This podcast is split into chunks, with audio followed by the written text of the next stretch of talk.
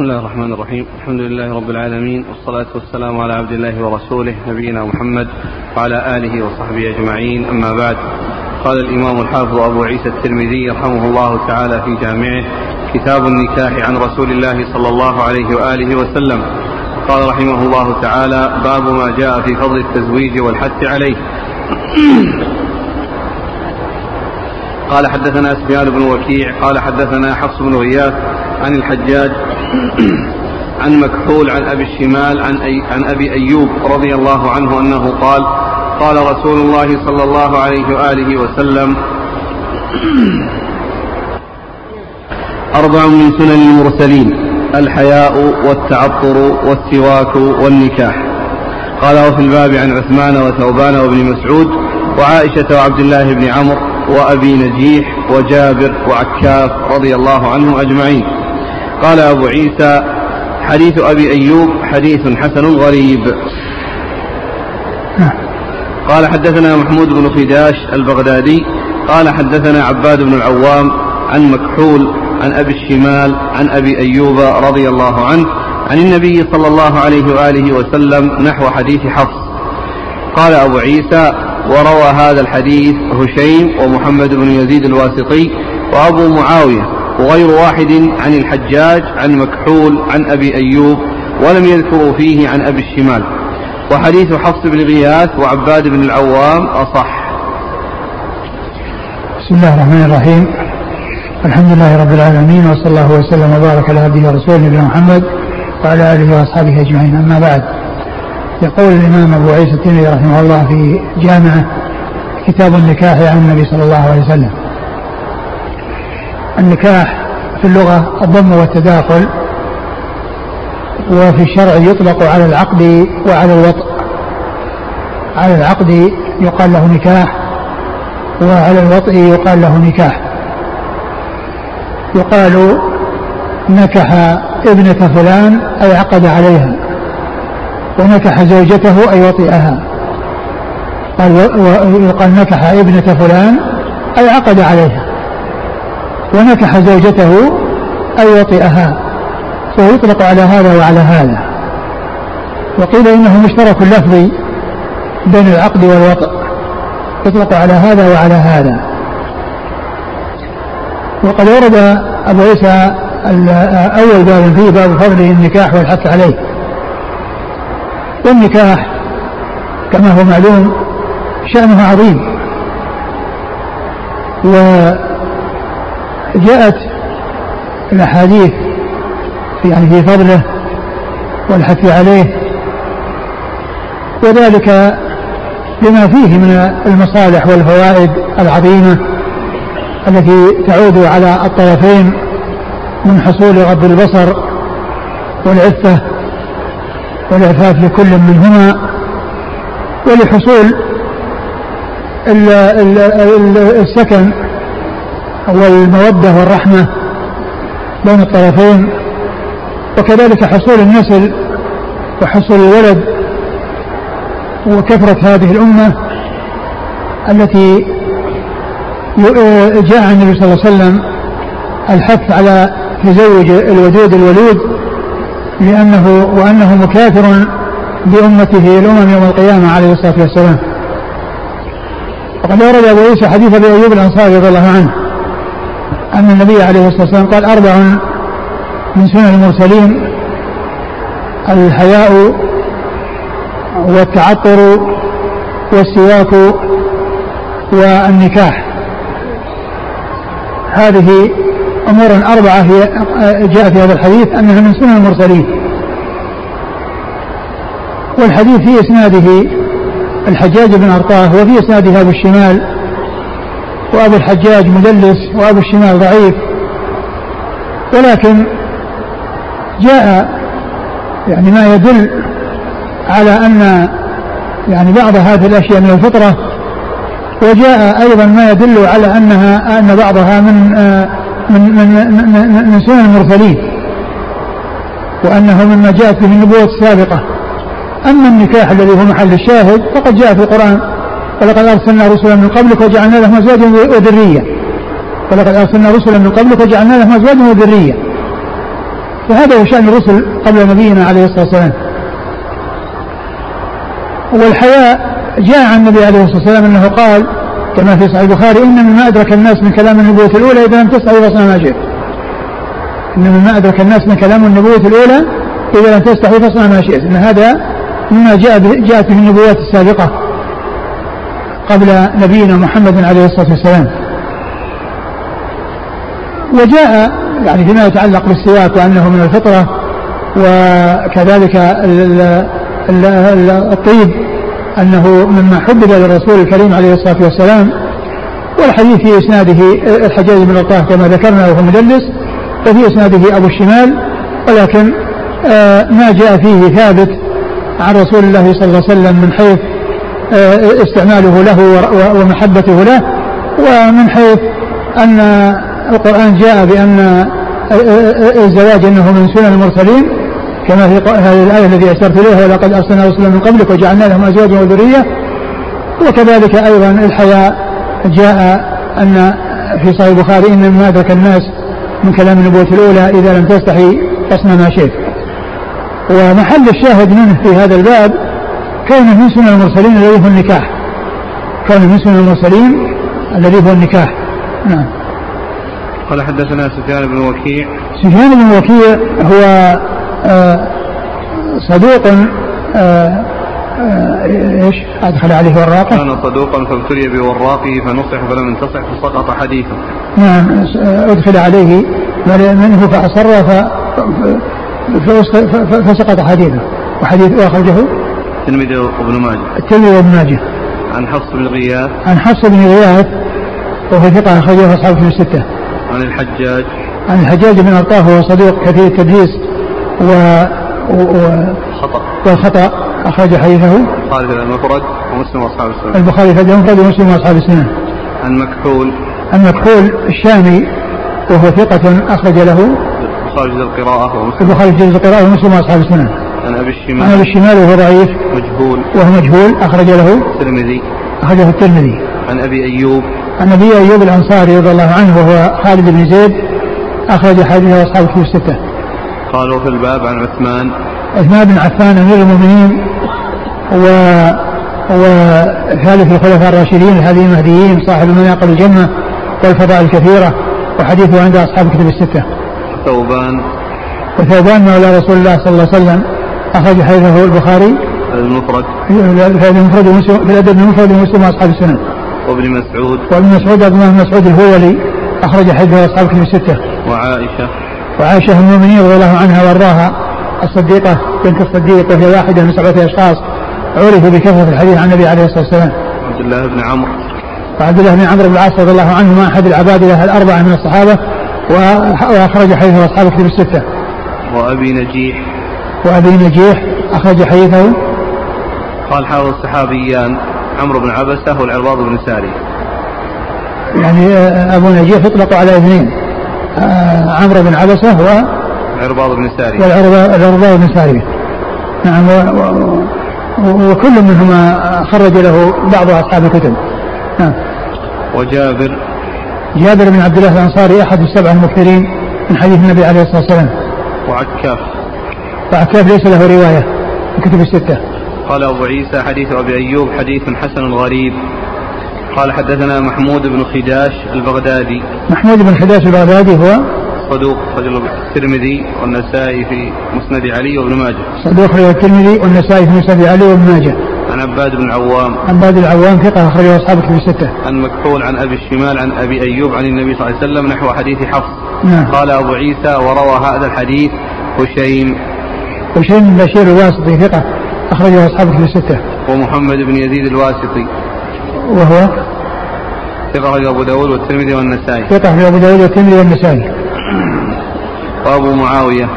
وأبو معاوية محمد بن خازم الضرير الكوفي ثقة أخرجه أصحاب كتب الستة. وغير واحد عن الحجاج عن مكحول عن أبي أيوب لم يذكروا فيه عن أبي الشمال. نعم ولكن فيه كلها فيها الحجاج بن أرطاه نعم. قال وحديث حفص بن غياث وعباد بن العوام أصح. نعم. قال حدثنا محمود بن غيلان قال حدثنا أبو أحمد الزبيري قال حدثنا سفيان عن الأعمش عن عمارة بن عمير عن عبد الرحمن بن يزيد عن عبد الله بن مسعود رضي الله عنه أنه قال خرجنا مع النبي صلى الله عليه وآله وسلم ونحن شباب لا نقدر على شيء. فقال يا معشر الشباب عليكم بالباءة. فإنه أغض للبصر وأحصن للفرج فمن لم يستطع منكم الباءة فعليه بالصوم فإن الصوم له وجاء. قال أبو عيسى هذا حديث حسن صحيح. قال حدثنا الحسن بن علي الخلال قال حدثنا عبد الله بن نمير قال حدثنا الأعمش عن عمارة نحوه. قال أبو عيسى وقد روى غير واحد عن الأعمش بهذا الإسناد مثل هذا. وروى أبو معاوية والمحاربي عن الأعمش عن إبراهيم عن علقمة عن عبد الله رضي الله عنه عن النبي صلى الله عليه وآله وسلم نحوه قال أبو عيسى كلاهما صحيح. ثم روى أبو عيسى حديث عبد الله بن مسعود رضي الله تعالى عنه الذي قال فيه كنا مع النبي صلى الله عليه وسلم لا لا نقدر على شيء خرجنا مع النبي صلى الله عليه وسلم ونحن شباب لا نقدر على شيء. خرجنا مع النبي صلى الله عليه وسلم ونحن شباب لا نقدر على شيء. يعني لا يقدر شيء على شيء من مؤن الدنيا من المؤن التي يتمكنون بها من الزواج. فالنبي صلى الله عليه وسلم قال يا معشر الشباب يا معشر الشباب من استطاع منكم الباءة فليتزوج؟ وخص الشباب لأن الدافع يعني عندهم أكثر من غيرهم لأن الدافع الرغبة إلى إلى إلى الجماع وقوة الشهوة. يعني في الشباب أكثر من غيرهم ولهذا خصهم في الذكر فقال يا معشر الشباب ثم قال من استطاع منكم الباءة؟ والباءة هي الجماع بقدرة على مؤنه. يعني كل إنسان يعني يقدر أن يتزوج لقدرته على مؤنه. أما إذا كان الإنسان ليس له قدرة على الجماع لوجود مانع يمنع فمثل هذا ليس مأمورا بالزواج وليس مأمورا آه، بالصيام عند عدم القدرة على الزواج. وإنما من عنده قدرة عليه بقوة الشهوة وقوة والقدرة المالية هذا هو الذي يتزوج. أما إذا كان عنده القوة البدنية وقوة الشهوة ولكن ما عنده المال فإن هذا يتحول إلى أضعاف هذه الشهوة بالصيام. يتحول إلى إضعاف هذه الشهوة بالصيام بأن يصوم. من استطاع منكم البأس فليتزوج فإنه أحسن للفرج لأنه فإنه أغض للبصر لكل من الطرفين الزوج والزوجة بحيث يعني لا يعني يتطلع أو لا ينظر كل منهما إلى إلى غيره نظرا غير شرعي. وكذلك أيضا أحسن للفرج بأن يستغني كل منهما بما حل الله فلا يتطلع إلى ما حرم الله. ومن لم يستطع الزواج وهو قادر عليه القدرة البدنية ولكن ليس قادر القدرة قدرة المؤن والتكاليف التي يتوصل بها إلى الزواج فالعلاج النبوي أنه يصوم ويكثر من الصيام. لأن الصوم يضعف الشهوة ويضعف القوة. ولهذا جاء النبي صلى الله عليه وسلم أن الصوم جنة. الصوم جنة وهو جنة من المعاصي وجنة من النار. جنة من المعاصي لأنه يضعف الشهوة ويضعف القوة البدنية التي تحصل مع كثرة الأكل والشرب والتنعم. الصيام يضعف يعني هذه القوة. وهو جنة من النار وقاية من النار. وقاية من عذاب النار. وهو جنة في الدنيا من المعاصي وجنة في الآخرة من دخول النار والوقاية من عذاب النار.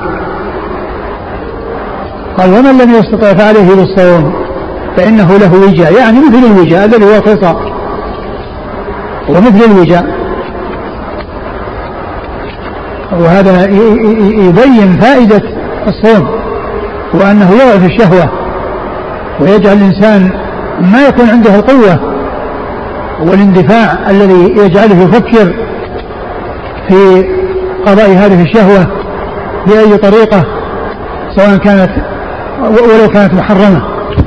ومن لم يستطع فعليه بالصوم فإنه له وجاه هذا هو العلاج وهذا هو الدواء. وليس للإنسان أن يقضي شهوته بالاستمناء.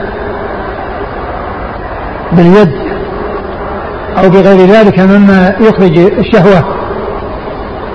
لأن الرسول صلى الله عليه وسلم لم يرشد من لم يقدر على الزواج إلا إلى الصوم. والاستمناء أيضا جاء في القرآن ما يدل على منعه وعلى عدم جوازه. وذلك في قول الله عز وجل والذين هم لفروجهم حافظون إلا على أزواجهم أو ما ملكت أيمانهم فإنهم غير ملومين. فمن ابتغى وراء ذلك فأولئك هم العادون. فهذا فيه بيان أن كل شيء غير الزوجة وملك اليمين أنه عدوان وأنه تجاوز للحد وأن من فعل ذلك فهو من العادين المعتدين. فمن ابتغى وراء ذلك يعني وراء الزوجة ملك اليمين. فإذا قضاء الشهوة إنما يكون بهذين الطريقين فقط الزوجة ملك اليمين ومن لم يتمكن من تحصيل زوجة ملك يمين فإن أمامه أمامه الصيام الذي أرشد إليه الرسول الكريم عليه أفضل الصلاة وأتم التسليم. نعم. قال حدثنا محمود بن غيلان. محمود بن غيلان الدمشقي ثقة أخرجه أصحابك في الستة إلا أبا داود. عن أبي أحمد الزبيري. عن أبي أحمد الزبيري محمد بن عبد الله. بن الزبير الزبيري هو ثقة أخرجه أصحابك في الستة عن سفيان عن سفيان بن سعيد بن مسروق الثوري ثقة أخرجه أصحابك في الستة عن الأعمش عن الأعمش سليمان بن مهران الكاهلي الكوفي ثقة أخرجه أصحاب كتب الستة. عن عمارة بن عمير. عن عمارة بن عمير وهو ثقة أخرج له. أصحاب الكتب. أصحاب الكتب الستة. عبد الرحمن بن يزيد. عبد الرحمن بن يزيد النخعي وهو ثقة أخرجه أصحاب الكتب الستة. عن ابن مسعود. عن ابن مسعود رضي الله تعالى عنه أخرج حديث أصحاب الكتب الستة. قال هذا حديث حسن صحيح قال حدثنا الحسن بن علي الخلال. الحسن بن علي الخلال الحلواني ثقة أخرجه أصحاب الكتب الستة إلا النسائي. عن عبد الله بن نمير. عبد الله بن نمير ثقة أخرجه أصحاب الكتب الستة. عن الأعمش عن عمارة نحوه قال أبو عيسى وقد روى غير واحد عن الأعمش بهذا الإسناد مثل هذا وروى أبو معاوية والمحاربي أبو معاوية مر ذكره والمحاربي هو عبد الرحمن بن محمد عبد الرحمن بن محمد. لا بأس به. لا بأس به أخرج حيث أصحاب الكتب. أصحاب الكتب الستة. عن الأعمش عن إبراهيم. إبراهيم بن يزيد بن قيس النخعي ثقة أخرجه أصحاب الكتب الستة. عن علقمة. علقمة آه، آه، آه، ابن يزيد. بن قيس. بن قيس عبد الله الله بن قيس النخعي ثقة أخرجه أصحاب في الستة. عن عبد الله عن النبي صلى الله عليه وسلم نحوه قال أبو عيسى كلاهما صحيح. نعم. قال رحمه الله تعالى باب ما جاء في النهي عن التبتل. قال حدثنا أبو هشام الرفاعي وزيد بن أخدم الطائي وإسحاق بن إبراهيم عندنا الصواف. هنا قال الصواف والذي في تحفة الأشراف الشهيدي وليس في ترجمته في تقريب التهذيب ولا في تهذيب التهذيب ذكر الصواف وما أدري يعني هذا هذا الوصف يعني يعني كيف هو من حيث الصحة وهل له وجود؟ لا أدري. ولكنه هو الشهيدي والذي ذكره في تحت الأشراف. قال إسحاق بن إبراهيم الشهيدي. إسحاق بن إبراهيم الشهيدي وهو ثقة. قال وإسحاق بن إبراهيم الشهيدي البصري قالوا حدثنا معاذ بن هشام عن أبيه عن قتادة عن الحسن عن سمرة رضي الله عنه أن النبي صلى الله عليه وآله وسلم نهى عن التبتل. قال أبو عيسى وزاد زيد بن أخزم في حديثه وقرأ قتادة ولقد أرسلنا رسلا من قبلك وجعلنا لهم أزواجا وذرية. قال وفي الباب عن سعد وأنس بن مالك وعائشة وابن عباس رضي الله عنهم أجمعين. قال أبو عيسى حديث سمرة حديث حسن غريب. وروى الأشعث بن عبد الملك هذا الحديث عن الحسن عن سعد بن هشام عن عائشة عن النبي صلى الله عليه وآله وسلم نحوه ويقال كلا الحديثين صحيح. ثم ورد أبو عيسى آه، النهي عن التبتل والتبتل هو الانقطاع للعبادة وترك الزواج. الانقطاع للعبادة وترك الزواج. و وهذا جاء النهي فيه عن الرسول صلى الله عليه وسلم وقال إنه فيه مخالفة لسنته. وذلك في قصة الثلاثة الذين سألوا آه، أزواج رسول الله صلى الله عليه وسلم عن أعماله وكأنهم تقالوها وقالوا الرسول صلى الله عليه وسلم غفر له ما تقدم من ذنبه وما تاخر ونحن نحتاج إلى أن نعمل. فقال أحدهم أنا أنا لا أتزوج النساء. والثاني قال أنا أقوم الليل فلا أنام. والثاني قال أصوم فلا أفطر. فالنبي صلى الله عليه وسلم لما بلغه يعني آه، ما حصل منهم دعاهم وقال لهم أما إني أخشاكم الله وأتقاكم له أما إني أصوم وأفطر وأقوم وأنام وأقوم وأنام وأتزوج النساء فمن رغب عن سنتي فليس مني. فمن رغب عن سنتي فليس مني. فالتبتل هو ترك الزواج للانقطاع بالعبادة وهذا جاءت الشريعة بمنعه. ومنه ذلك الحديث الذي أشرت إليه في قصة الثلاثة وهذا الحديث الذي أورده المصنف عن الحسن وعن عائشة عن عن سمرة وعن عائشة رضي الله تعالى عنهما أن النبي صلى الله نهى عن التبتل.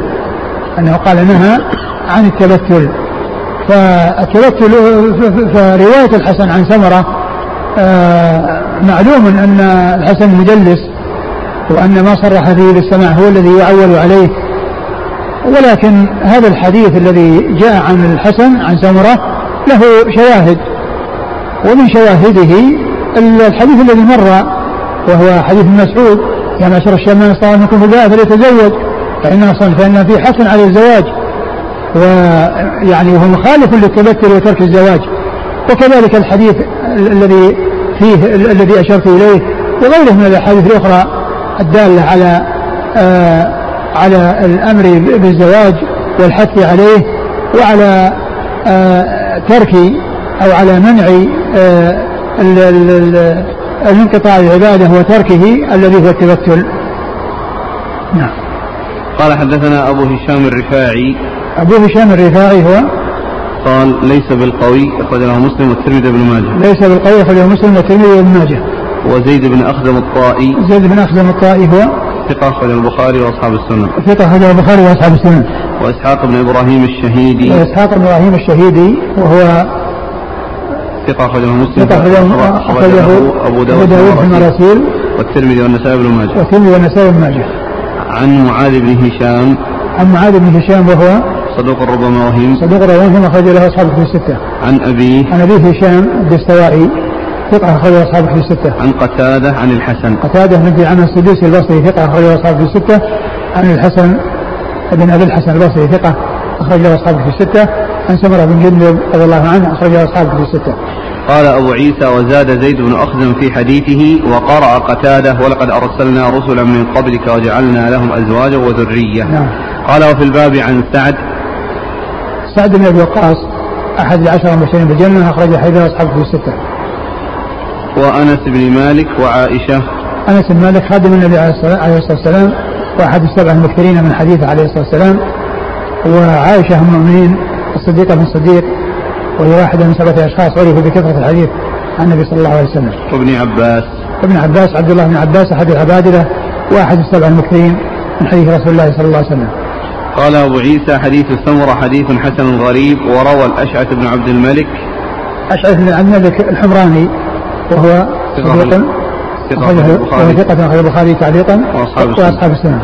هذا الحديث عن الحسن عن سعد بن هشام سعد بن هشام هو ثقة رجل أصحاب الكتب. ثقة هو أصحاب الستة. عن عائشة عن النبي صلى الله عليه وسلم نحوه ويقال كلا الحديثين صحيح. نعم. قال حدثنا الحسن بن علي الخلال وغير واحد. قالوا أخبرنا عبد الرزاق. قال أخبرنا معمر عن الزهري عن سعيد بن المسيب عن سعد بن أبي وقاص رضي الله عنه أنه قال رد رسول الله صلى الله عليه وآله وسلم على عثمان بن مضعون التبتل. ولو أذن له لاختصينا. قال أبو عيسى هذا حديث حسن صحيح. ثم ورد أبو عيسى حديث أبي وقاص رضي الله عنه أن الإنسان رد عليه التبتل أي يعني منعه منه يعني هو انقطاع العبادة وترك الزواج. قال ولو أذن له لاختصينا. فسر قول لاختصينا إما بأن المقصود أننا يعني آه، أقبلنا على العبادة حتى حتى لا يكون لنا يعني رغبة أو يعني آه، شهوة يعني في النساء أو أننا فعلنا ذلك الخصاء يعني بحيث يعني لا آه لا يحصل منا يعني تطلع أو آه تفكير في آه النساء وجماع النساء. وهو دال على منع التبتل الذي ترجم له المصنف. نعم. قال حدثنا الحسن بن علي الخلال وغير واحد قالوا عن عبد الرزاق. عبد الرزاق بن همام الصنعاني اليماني ثقة أخرجه أصحاب كتب الستة. عن معمر معمر بن راشد الأزدي البصري ثم اليماني ثقة أخرجه أصحاب كتب الستة. عن الزهري عن الزهري محمد بن مسلم بن عبيد الله بن شهاب ثقة أخرجه أصحاب كتب الستة. عن سعيد بن سعيد المسيب بن مسيب وهو ثقة فقيه أحد فقهاء المدينة السبعة في عصر التابعين أخرج حديث أصحاب كتب الستة. عن سعد بن أبي وقاص رضي الله عنه أحد العشرة المبشرين بالجنة وحديثه أخرجه أصحاب كتب الستة. قال أبو عيسى هذا حديث حسن صحيح قال رحمه الله تعالى باب ما جاء إذا جاءكم من ترضون دينه فزوجوه. قال حدثنا قتيبة قال حدثنا عبد الحميد بن سليمان عن ابن عجلان عن ابن وتيمة النصري عن أبي هريرة رضي الله عنه أنه قال قال رسول الله صلى الله عليه وآله وسلم إذا خطب إليكم من ترضون دينه وخلقه فزوجوه إلا تفعلوه تكن فتنة في الأرض وفساد عريض. قال وفي الباب عن أبي حاتم المزني وعائشة رضي الله عنهما قال أبو عيسى حديث أبي هريرة قد خولف عبد الحميد بن, سليم بن سليمان في هذا الحديث. ورواه الليث بن سعد عن ابن عجلان عن أبي هريرة عن النبي صلى الله عليه وآله وسلم مرسلا.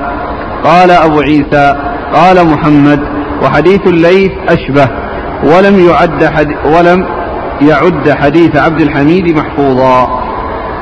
ثم ورد أبو عيسى هذه الترجمة وهي باب إذا جاءكم من ترضون دينه فزوجوه. إذا جاءكم من ترضون دينه فزوجوه. الدين مطلوب من الطرفين في حق الرجل في حق الرجل وفي حق المرأة في حق الزوج والزوجة.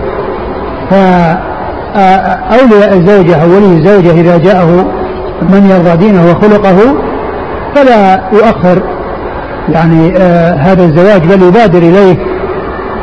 لأنه يترتب على عدم الزواج وعلى رد الأكفاء آه تفويت الزواج.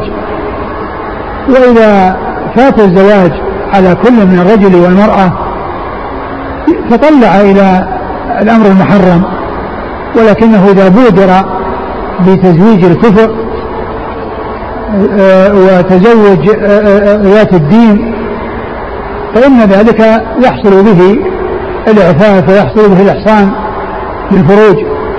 فالدين مطلوب في حق الزوج والزوجة. أما فيما يتعلق بالزوج ففي هذا الحديث وجاءكم من ترضون دينه وخلقه فزوجوه. وأما في الزوجة فسيأتي الحديث فاظفر بذات الدين تلبت يداك. فاظفر بذات الدين تلبت يداك. فالدين مطلوب في حق في حق الزوج وفي حق الزوجة. لأن الدين يكون فيه الالتزام وفيه الاستقامة وفيه البعد عن المعاصي. وفعل المأمورات وترك المنهيات تكون بالتمسك بالدين. وإذا لم يحصل التمسك بالدين حصل الخلل فوجدت البدع ووجدت المعاصي ووجدت الذنوب الكبيرة والصغيرة. كل ذلك بسبب نقصان الإيمان. وقلة الإيمان يترتب عليها هذه المحاذير. فإذا آه الدين مطلوب في الزوج كما أنه مطلوب في الزوجة. وقد أورد أبو عيسى هذا الحديث عن أبي هريرة. عن أبي هريرة رضي الله عنه إذا جاءكم من ترضون دينه وخلقه فزوجوه إلا تفعلوا تكن فتنة في الأرض وفساد عريض. يعني لأن لأنه إذا آه الزوج وهو كفء وهو صاحب دين طلب ثم امتنع أولياء الزوجة من تزويجها. يترتب على ذلك أن يفوتها الخطاب وأن يفوتها الأكفاء ثم تبقى عانسا ثم تندم هي ويندم أولياؤها لعدم المبادرة إلى الزواج من الكفر الذي تقدم. ولهذا فإن يترتب على رد الأكفان الأزواج. وكذلك أيضا تأخر الرجال عن الزواج مع قدرتهم عليه يترتب على ذلك المحاذير يترتب على ذلك الأضرار الخطيرة. والدين مطلوب في كل من الطرفين. وإذا جاءكم من ترضون دينه وخلقه الدين لأنه أساس كل خير وكل خير يترتب على الدين والخلق لأن فيه معاملة. يعني الإنسان قد يكون عنده دين وعنده عبادة ولكن عنده سوء أخلاق. عنده سوء أخلاق. فالدين يعني يتعلق ب يشمل مع الصلة بين الله بين العبد وبين الله وبين وبين المخلوقين والخلق يعني فيه الصلة يعني فيما بينه وبين الناس. ولهذا جاء النبي صلى الله عليه وسلم أنه قال لمن استوصاه اتق الله حيثما كنت وأتبع السيئة الحسنة تمحها وخالق الناس بخلق حسن. اتق الله حيثما كنت. وذلك بامتثال الاوامر واجتناب النواهي. و آه، وأتبع السيئة الحسنة تمحها من الحسنات من السيئات. وخالق الناس بخلق حسن. يعاملهم معاملة طيبة. معاملة حسنة يعامل الناس مثل ما يحب أن يعامله به. فإذا فيه ذكر الدين وذكر الخلق. لأن الدين هو الأساس والخلق الذي فيه التعامل أو فيه المعاملة فالمعاملة تكون طيبة وتكون حسنة إذا مع الأخلاق الحسنة وتكون سيئة مع الأخلاق السيئة. نعم. قال حدثنا قتيبة قتيبة بن سعيد ثقة أخرجه أصحاب كتب الستة. عن عبد الحميد بن سليمان. عن حميد عبد الحميد بن سليمان ضعيف وابن ماجه. أخرجه الترمذي وحده وابن ماجه. أخرجه الترمذي وابن ماجه. عن ابن عجلان. عن ابن عجلان محمد بن عجلان المدني صدوق أخرجه هذا البخاري تعليقا ومسلم وأصحاب السنة. عن ابن وثيمة النصري. عن وثيمة النصري وهو مقبول. مقبول. أخرج له أبو داود والترمذي وابن ماجه. أبو داود والترمذي وابن ماجه. عن أبي هريرة. عن أبي هريرة عبد الرحمن بن صخر الدوسي رضي الله عنه أكثر أصحاب رسول الله صلى الله عليه وسلم حديثا. إلا تفعلوه تكن فتنة في الأرض وفساد عريض. نعم العريض هو كبير إلا تفعلوه وهي تفعلوا يعني آه، آه، آه، التزويج والمبادرة إلى الزواج عند وجود الأكفاء. تكون فتنة في الأرض. وذلك لبقاء النساء عوانس بدون أزواج يتطلعن إلى الأمور المحرمة. وكذلك بالنسبة أيضا للرجال إذا لم يحصل منهم الزواج فإنهم ولم يحصل منهم الصيام فإنه يحصل منهم أو يخشى عليهم من المحاذير التي تترتب على ذلك. قال وفي الباب عن أبي حاتم المزني أبو حاتم المزني هو صحابي أخرج له أبو داود في المراسيل والترمذي. أخرج له أبو داود في المراسيل. أبو داود في المراسيل والترمذي. وعائشة. وعائشة نعم. قال أبو عيسى حديث أبي هريرة قد خولف عبد الحميد بن سليمان في هذا الحديث. ورواه الليث بن سعد. الليث بن سعد المصري ثقة أخرجه أصحاب كتب الستة. عن ابن عجلان عن أبي هريرة عن النبي صلى الله عليه وسلم مرسلا. يعني ما ذكر ابن ابن إيش؟ ابن وثيمة. ابن وثيمة. المقصود مرسل هنا المنقطع. يعني مرسل بمعنى العام. لأن المرسل يعني يطلق على الانقطاع ولكنه مشهور عند المحدثين بقول التابعي قال رسول الله صلى الله عليه وسلم كذا. هذا هو المرسل. ولكنه أيضا يطلق على الانقطاع. وهنا قال مرسل يعني منقطع. لأنه يعني ليس كلام تابعي عزاه نسبه الرسول صلى الله عليه وسلم. وإنما فيه سقط وانقطاع في أثنائه فقيله مرسل. ولهذا يأتي تراجم بعض بعض الرجال يدلس ويرسل. يدلس ويرسل. وهو ليس تابعيا دون التابعي. دون التابعين. يعني يرسل يعني يروي عن من لم يلقه. يروي عن من لم يلقه فيكون مرسلا. فهو المرسل بمعنى العام. وليس المرسل المشهور في اصطلاح المحدثين أنه ما قال فيه التابعي قال رسول الله صلى الله عليه وسلم كذا. نعم. قال أبو عيسى قال محمد وحديث الليث أشبه ولم محمد هو البخاري محمد بن إسماعيل البخاري. نعم. ولم يعد حديث عبد الحميد محفوظا. نعم. قال حدثنا محمد بن عمرو السواق البلخي قال حدثنا حاتم بن إسماعيل عن عبد الله بن مسلم بن هرمز عن محمد وسعيد بن عبيد عن أبي حاتم المزني رضي الله عنه أنه قال قال رسول الله صلى الله عليه وآله وسلم إذا جاءكم من ترضون دينه وخلقه فأنكحوه إلا تفعلوا تكن فتنة في الأرض وفساد. قالوا يا رسول الله وإن كان فيه؟ قال إذا جاءكم من ترضون دينه وخلقه فأنكحوه ثلاث مرات. قال أبو عيسى هذا حديث حسن غريب. وأبو حاتم المزني له صحبة. ولا نعرف له عن النبي صلى الله عليه وسلم غير هذا الحديث. وهذا وهذا مثل الحديث الذي قبله. ومشاهد له. وفيه أيضا ضعف. وهو مثل الذي قبله. نعم. قال حدثنا محمد بن عمرو السواق البلخي. محمد بن عمرو السواق البلخي هو صدوق خرج البخاري والترمذي. صدوق خرج البخاري والترمذي. عن حاتم بن إسماعيل. عن حاتم بن إسماعيل وهو صدوق أخرج له أصحاب كتب الستة. عن عبد الله بن مسلم بن هرمز. عبد الله بن مسلم بن هرمز هو ضعيف. ضعيف أخرج له قال في المفرد وأبو داود في المراسيل والترمذي وابن ماجه. البخاري في المفرد والترمذي وأبو داود في المراسيل والترمذي وابن ماجه. عن محمد وسعيد ابني عبيد. وهما مجهولان. أخرج حديثهما. أبو داود في المراسيل والترمذي. أبو داود في المراسيل والترمذي. عن أبي حاتم المزني. عن أبي حاتم المزني. أخرج حديثه. أبو داود في المراسيل والترمذي. أبو داود في المراسيل والترمذي. قال أبو عيسى هذا حديث حسن غريب وأبو حاتم المزني له صحبة لا نعرف له عن النبي صلى الله عليه وسلم غير هذا الحديث. قال رحمه الله تعالى باب ما جاء أن المرأة تنكح على ثلاث خصال. قال حدثنا أحمد بن محمد بن موسى.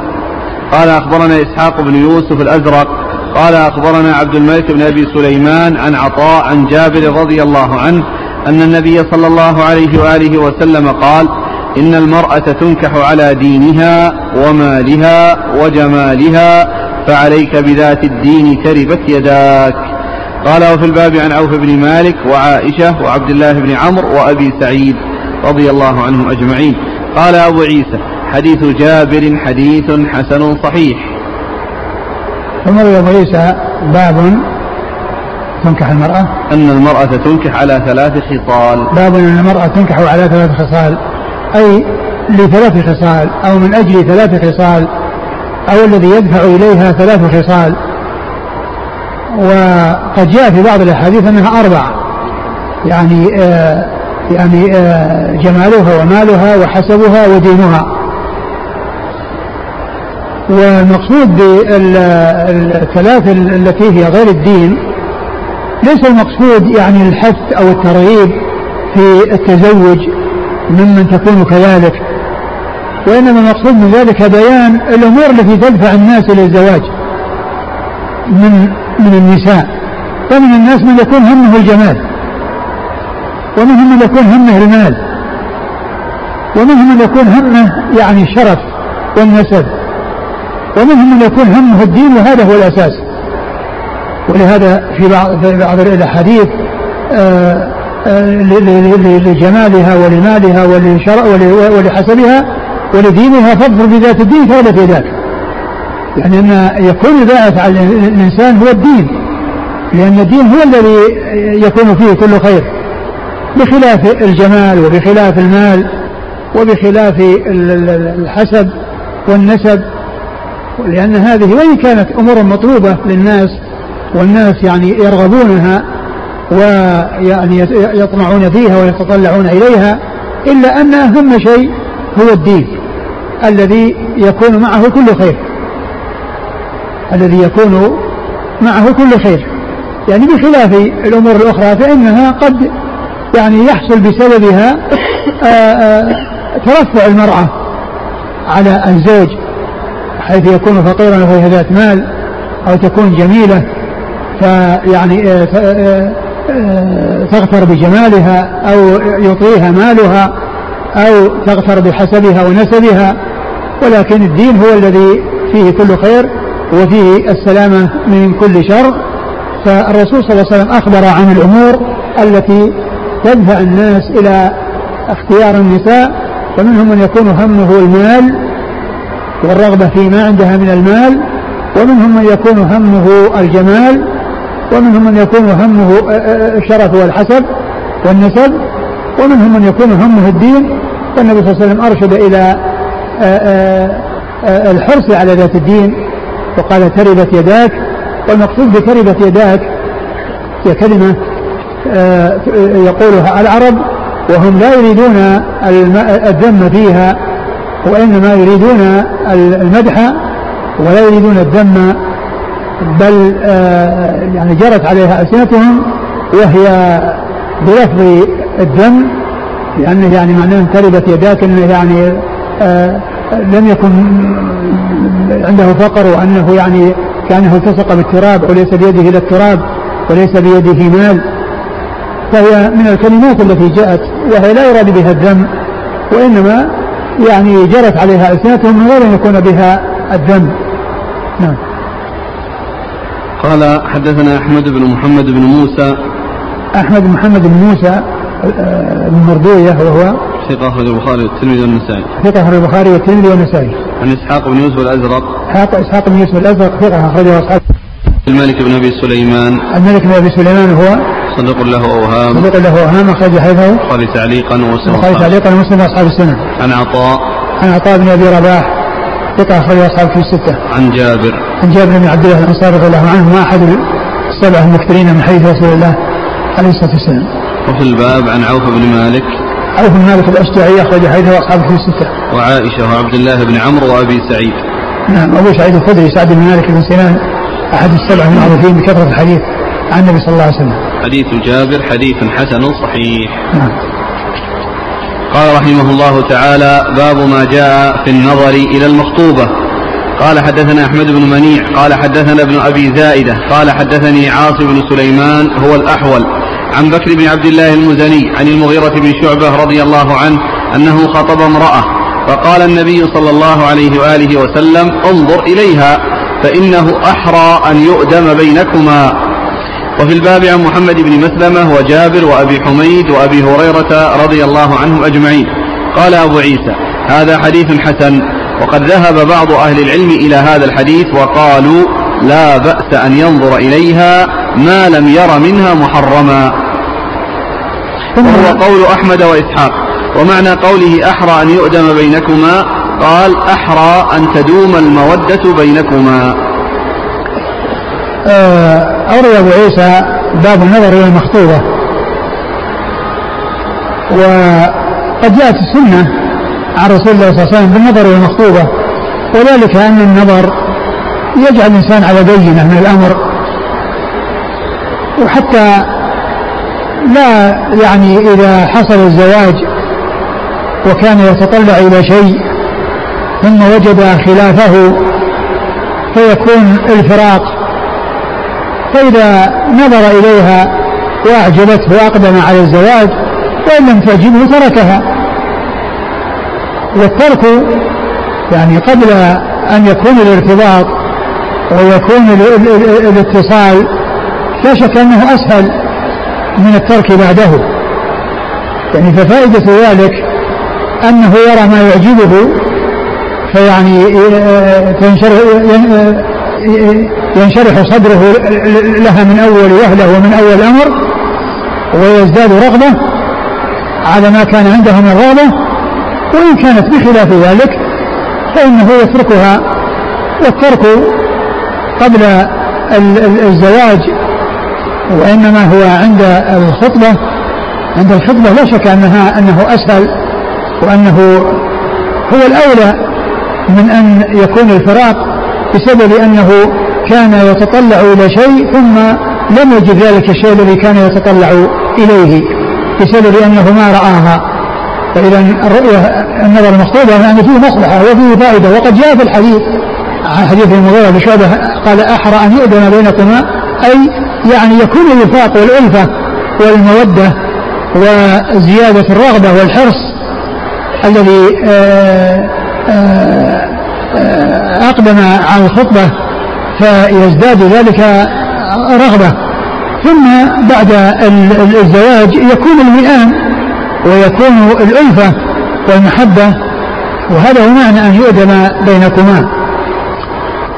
وقد ذهب يعني أهل العلم إلى يعني مشروعية ذلك وما لا ينظر إلى إلى شيء محرم. يعني الأمور التي لا يطلع يعني لا, لا يصلح أن يطلع عليها كل أحد لا يطلع عليها الخاطب وإنما ينظر إلى وجهها وينظر إلى يديها وإلى قدميها وأما كونه يعني ينظر إلى أشياء وراء ذلك ك يعني آه، أمور يعني لا يصلح أن يراها يعني أقاربها ويراها محارمها فهذا لا يسوغ النظر إليه هذا لا يسوغ النظر إليه. نعم. قال حدثنا أحمد بن منيع. أحمد بن منيع ثقة أخرجه أصحابه في الستة. عن ابن أبي زائدة. عن ابن زائدة وهو ثقة أخرج أصحاب الكتب. آه اسمه؟ يحيى بن زكريا. يحيى بن زكريا بن أبي زائدة ثقة أخرج أصحابه في الستة. عن عاصم بن سليمان. عن عاصم بن سليمان الأحول ثقة أخرج أصحابه في الستة. عن بكر بن عبد الله المزني. بكر بن عبد الله المزني ثقة أخرج أصحابه في الستة. عن المغيرة بن شعبة. عن المغيرة بن شعبة رضي الله عنه أخرج حديثه أصحابه في الستة. وفي الباب عن محمد بن مسلمة. محمد بن مسلمة رضي الله عنه أخرج حديثه أصحاب الكتب أصحابه في الستة. وجابر وأبي حميد أبو حميد الساعدي رضي الله عنه أخرج حديثه أصحابه في الستة. وأبي هريرة. نعم. قال أبو عيسى هذا حديث حسن وقد ذهب بعض أهل العلم إلى هذا الحديث قالوا لا بأس أن ينظر إليها ما لم ير منها محرما وهو قول أحمد وإسحاق. نعم. ومعنى قوله أحرى أن يؤدم بينكما قال أحرى أن تدوم المودة بينكما. قال رحمه الله تعالى باب ما جاء في إعلان النكاح. والله تعالى أعلم وصلى الله وسلم وبارك على نبينا ورسوله نبينا محمد وعلى آله وصحبه أجمعين. جزاكم الله خيرا وبارك الله فيكم ونفعنا الله بما قلتم. وغفر الله لنا ولكم وللمسلمين أجمعين.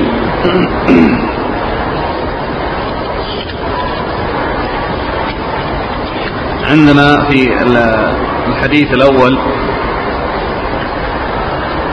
أربع من سنن المرسلين. ساق له النسائي الإسناد الثاني محمود بن خداش البغدادي عن عباد بن العوام عن مكحول. وفي نسخة الشيخ مشهور آه، عن عن عباد بن العوام عن الحجاج عن مكحول. يعني نعم هو سقط. الحجاج ساقط. نعم. صلى الله إليك. يقول ما حكم النكاح على من ما هو من هو مستطيع لمؤونة الزواج؟ يقال له يجب أو يستحب له ذلك. إذا كان يعني آآ آآ آآ عنده يخشى على نفسه فهذا لا شك أنه يجب عليه. وأما إذا لم يكن كذلك فإنه يستحب يستحب له. إذا كان ما يخشى على نفسه لا يجب عليه. إذا كان عند الرجل مال ولم يحج فهل يقدم النكاح أو الحج؟ إذا كان يعني إذا كان أنها حاجته إلى الجماع يعني شديدة وأن يخشى على نفسه فيقدم الزواج على الحج. من كان الصيام لا يكسر شهوته فماذا عليه؟ يكسر شهوته. الرسول أخبر بأنه بأنه له وجه يعني عليه أنه يصوم وسيجد الفائدة من الصيام. يقول هل الاستمناء يعتبر من كبائر الذنوب؟ ما أعلم يعني شيء يعني يعني يدل على وعيد خاص فيه وإنما الذي ورد فيه الآية أن وراء ذلك فأولئك هم العادون. لكنه الإنسان يبتعد عنه وهو لا يسوق ولا يجوز ومحرم على الإنسان لأنه من العدوان. قوله صلى الله عليه وسلم إذا خطب إليكم من ترضون دينه وخلقه فزوجوه. الأمر للوجوب والاستحباب. لا للوجوب. لأن قال إلا تفعل تكون فتنة في الأرض وحصان كبير. لكن إذا كان هناك يعني شيء يعني يمنع يعني أو وجود يعني أمور يعني آآ آآ آآ ما تشجع على يعني عليه يعني بأن يكون عنده يعني شيء من التقصير يعني في فيما يتعلق بالأخلاق أو ما إلى ذلك وأنهم يقنعون والبنت ليست كبيرة وإنما هي صغيرة وأنه يعني آه، آه، يؤمل أن يأتي لها وما إذا كانت كبيرة أو فات زواجها فإنه لا يؤخر الكفى عنها لأن ذلك يؤدي إلى آه، بقائها بدون زوج.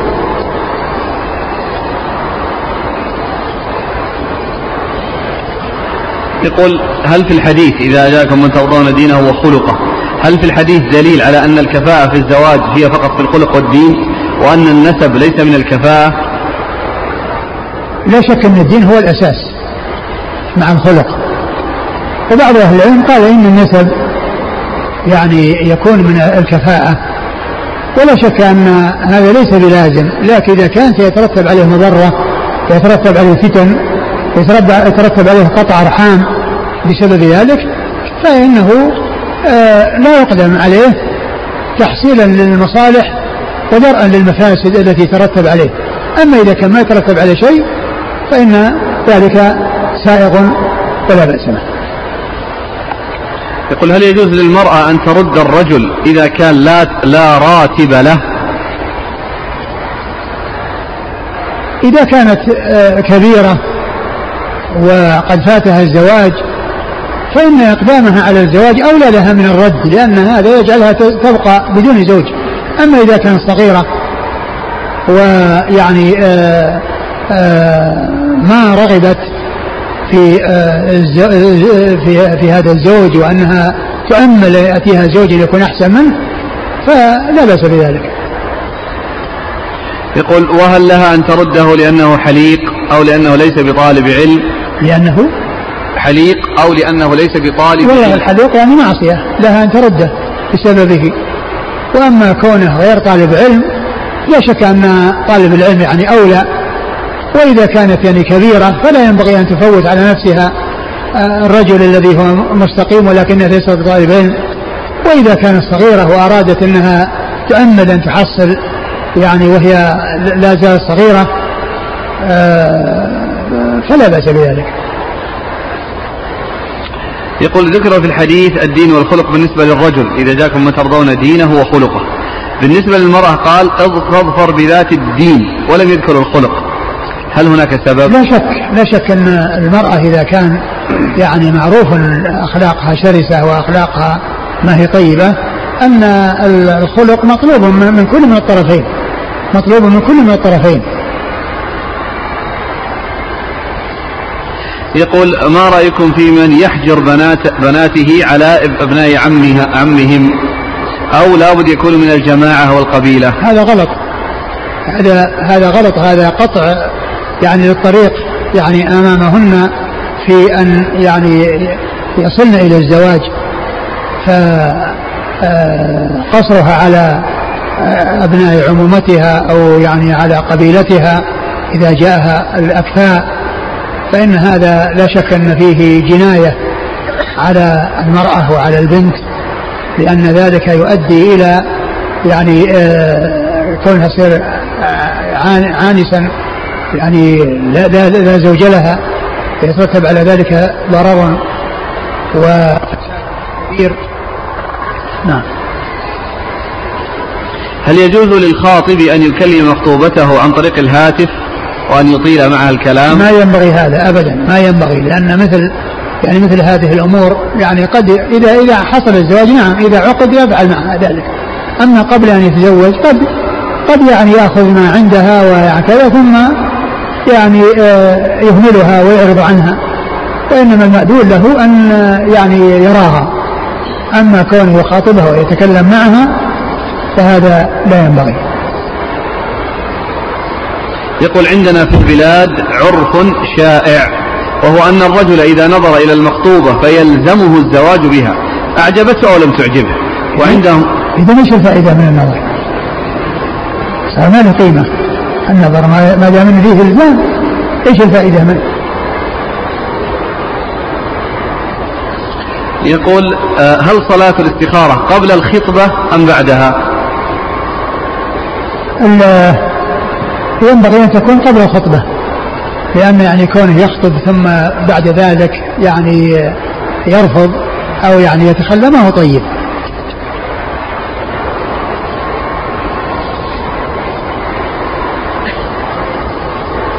يقول ما حكم النكاح لمن قدر عليه لكنه يطلب العلم في بلد آخر؟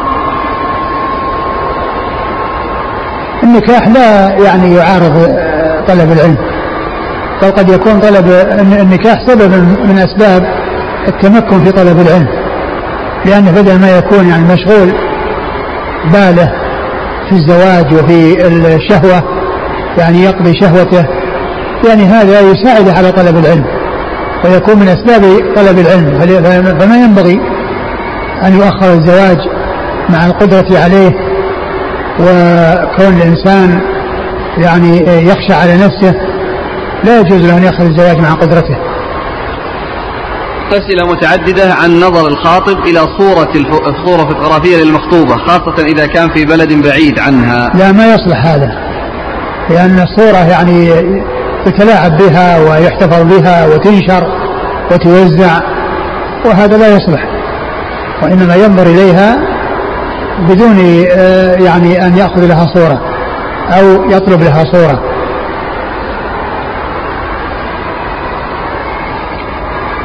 يقول هل له أن ينظر إلى الشعر؟ لا بأس. أقول لا بأس. إذا نظر إلى رأسها يعني لا بأس بذلك. نعم يقول آه، بعض الناس ينظر إلى المخطوبة ثم ينظر إلى أخرى بقصد الاختيار. فما حكم ذلك؟ لا ليس للإنسان يفعل هذا الشيء. وليس له أن يخطب عدة نساء يختار بينهن بل يخطب امرأة فإذا أعطي إياها خلاص يقف عندها. وإذا كان يعني يعني لا يرغبها فإنه يصرف النظر عنها ولكن دون أن يراها. أما أن يرى أو يخطب عدة نساء ثم ينظر إليهن ويختار هذا ما يليق بالإنسان. ما يليق بالإنسان أن يخطب عدة نساء من أجل يختار. لأن الرفض بعد الإعطاء ما هو طيب. يعني فيه ساءة هل يجوز للمرأة المخطوبة أن تتزين وقت النظر إليها؟ لا. لا تتجمل بسبب النظر إليها وإنها تبقى عادية كما كانت. يقول أنا طالب ولي رغبة في الزواج رغم أني لا أستطيع السفر إلى البلاد سأكلف أهلي بأن يخطبوا لي. هل يجوز لي أن أتصل عليها قبل العقد؟ فإذا ذهبت من أجل الزواج فانظر إليها قبل الزواج.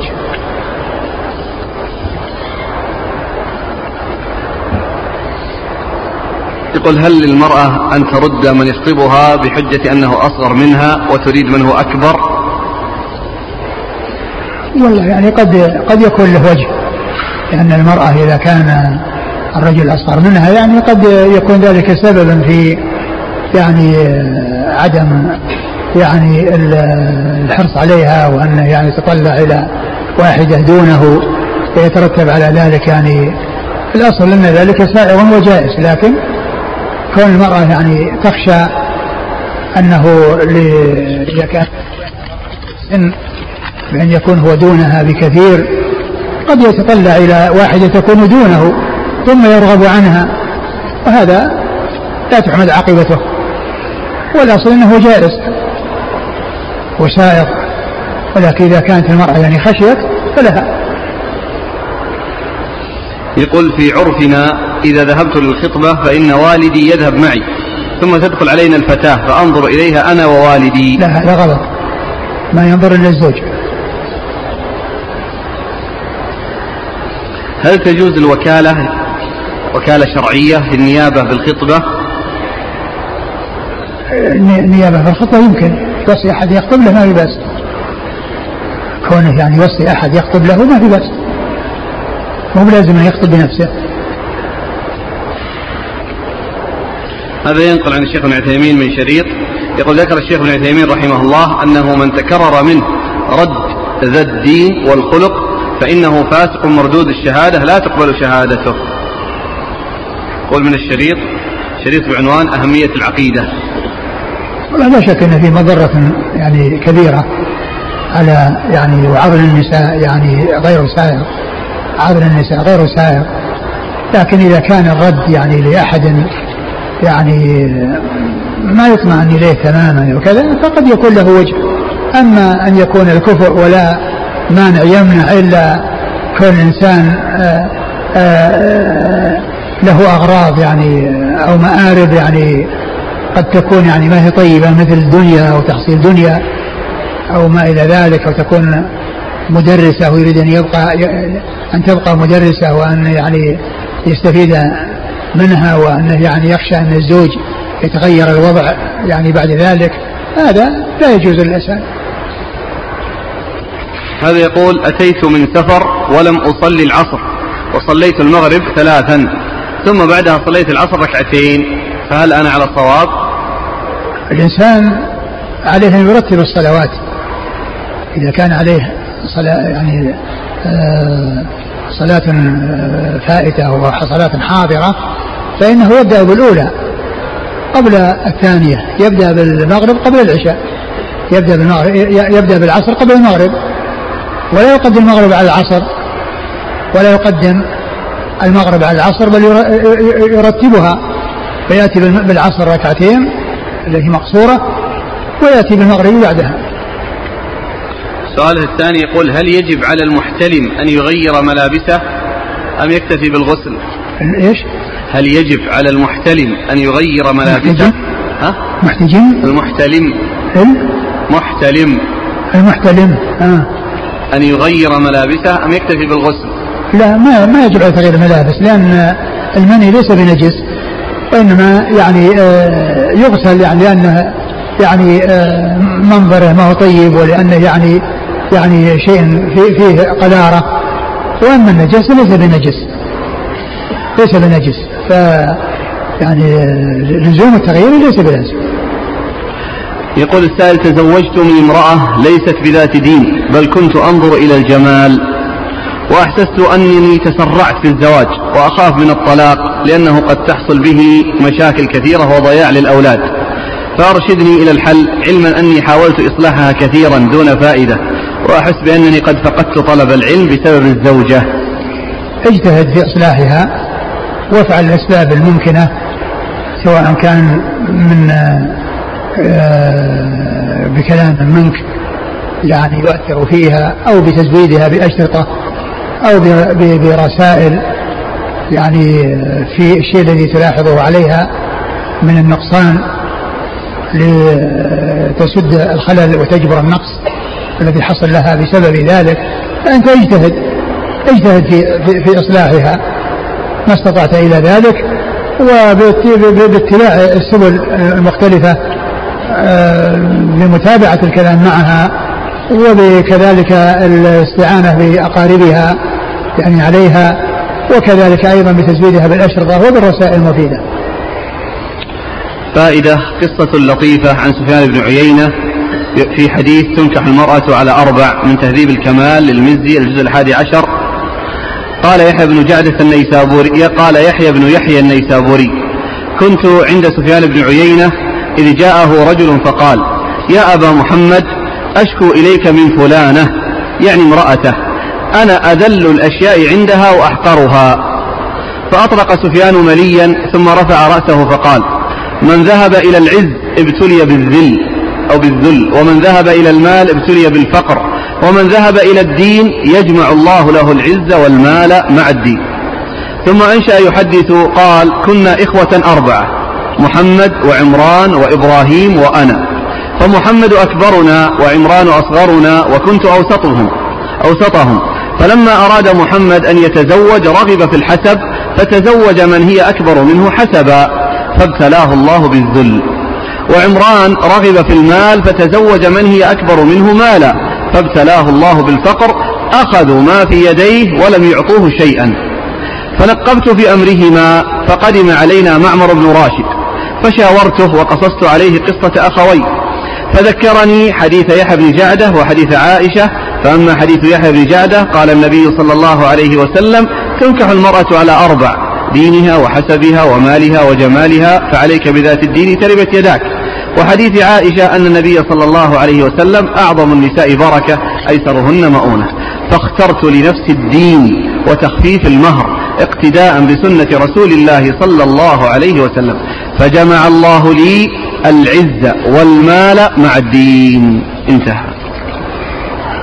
نعم هذا آه، فيما يتعلق بال بالمال والنسب يعني قد يحصل. ليس بلازم أنه يعني يحصل الذل ويحصل الفقر يعني لكن قد يكون من هذا يترتب على ذلك. لكن ليس يعني أن هذا لازم وأنه لا بد منه قد يكون العكس. سبحانك اللهم وبحمدك أشهد أن لا إله إلا أنت أستغفرك